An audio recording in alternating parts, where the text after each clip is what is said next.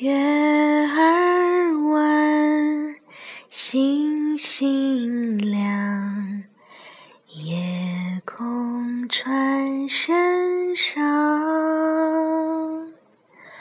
时光流，孩子长，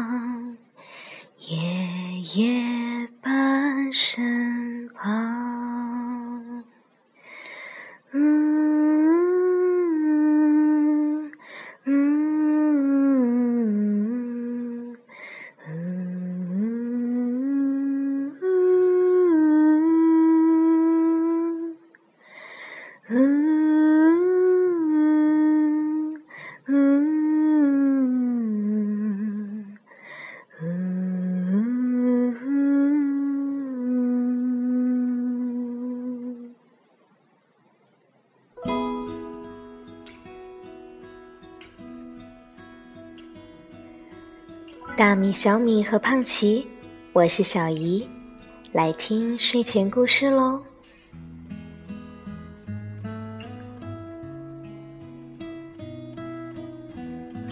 爷爷一定有办法。作者：菲比·吉尔曼，翻译：宋佩，明天出版社。献给我们的伯父艾文·赫修恩，我们永远爱你。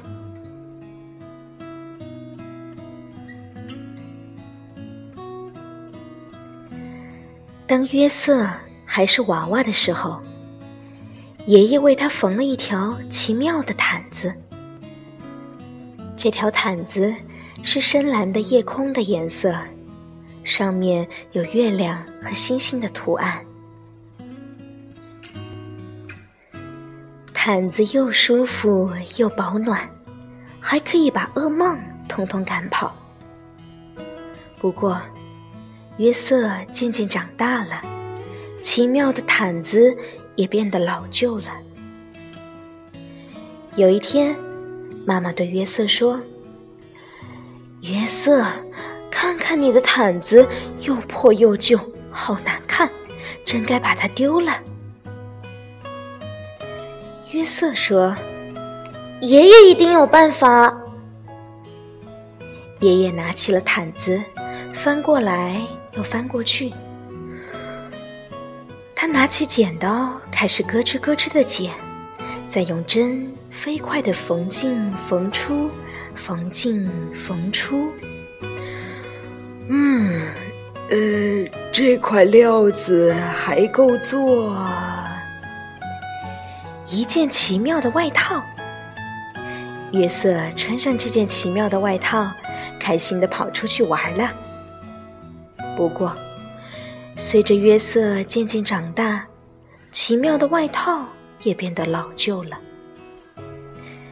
有一天，妈妈对他说：“约瑟，看看你的外套，缩水了，变小了，一点儿也不合身，真该把它丢了。”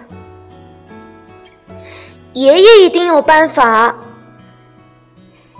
于是爷爷又拿起外套，翻过来又翻过去。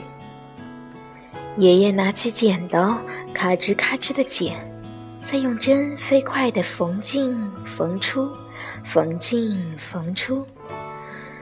嗯，这块料子还够做一件奇妙的背心。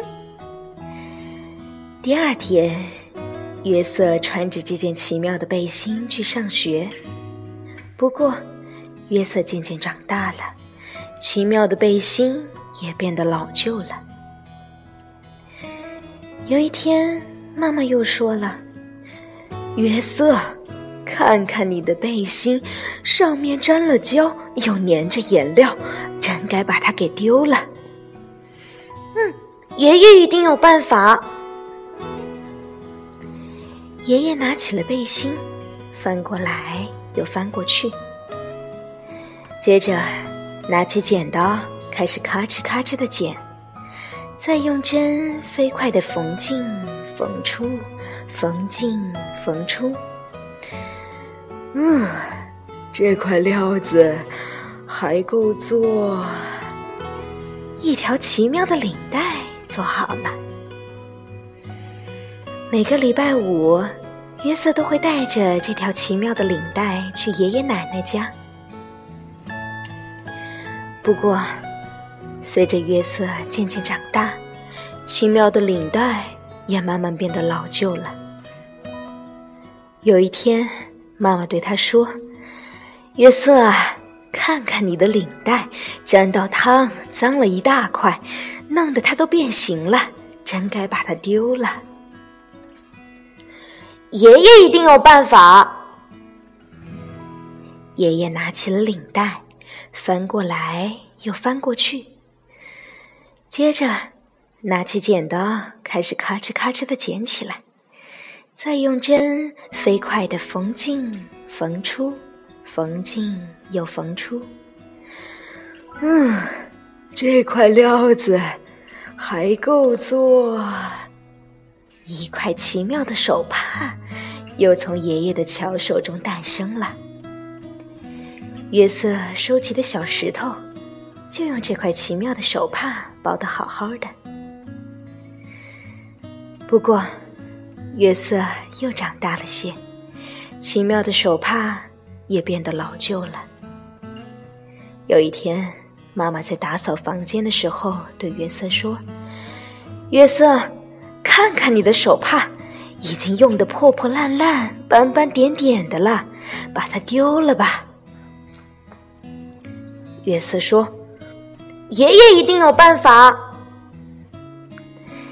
爷爷拿起了手帕，翻过来翻过去，接着拿起剪刀，咔哧咔哧的剪，再用针飞快的缝进缝出，缝进又缝出。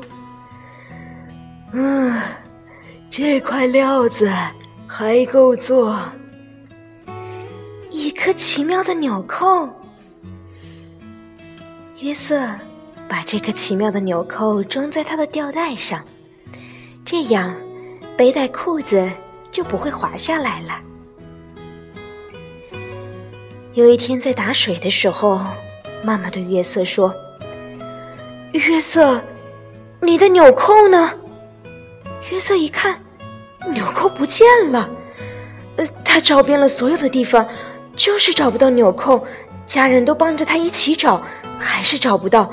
约瑟跑到爷爷家，他嚷着：“我的纽扣，我的奇妙纽扣不见了！”爷爷，妈妈也跟着跑来说：“约瑟，你听妈妈说，那颗纽扣没有了，不在了，消失了。”即使是爷爷，也没办法无中生有啊！爷爷难过的摇摇头。约瑟啊，你妈妈说的没错。第二天，约瑟去上学，他拿起笔来，在纸上刷刷刷的写。嗯。这些材料还够写成一个奇妙的故事。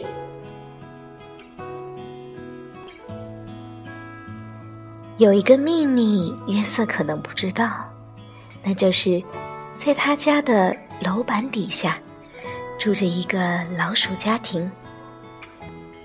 每一次被爷爷剪掉的那些奇妙的布。都会被这些老鼠们收集起来，做成他们的衣服、桌布、窗帘、床单等。而他们也听到了约瑟的这个奇妙的故事。